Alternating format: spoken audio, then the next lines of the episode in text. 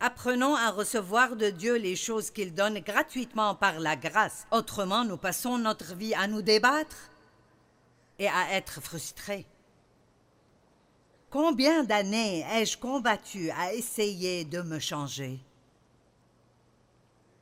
À chaque fois que j'allais à l'église, c'était juste une autre chose à ajouter à ma longue liste de culpabilisation.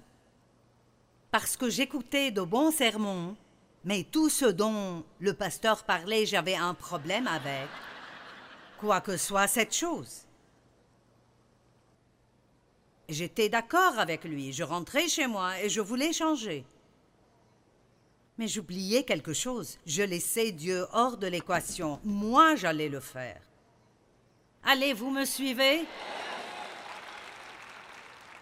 Et nous ne savons pas comment nous changer parce que nous allons d'une extrême à l'autre extrême.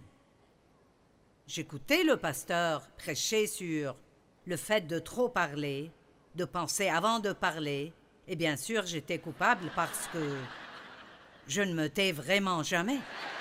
Et donc, je décidais très bien, je vais être silencieuse. Je rentrais chez moi et je ne disais plus rien. Allez, est-ce que vous êtes là aujourd'hui? Et puis Dave me dirait, qu'est-ce qui ne va pas?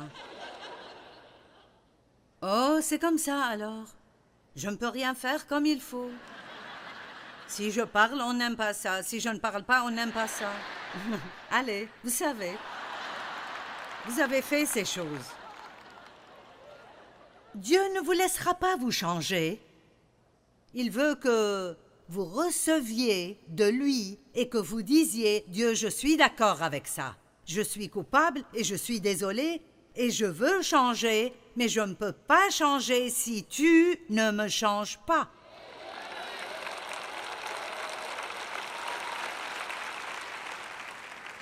Nous pouvons faire un petit changement, mais vous ne pouvez pas. Vous savez, le changement véritable vient de l'intérieur. Ne vous conformez pas au siècle présent, mais soyez transformés par le renouvellement de l'intelligence. Nous rendons la chrétienté difficile, mais elle n'a pas besoin de l'être, pas si vous croyez ce que la parole dit.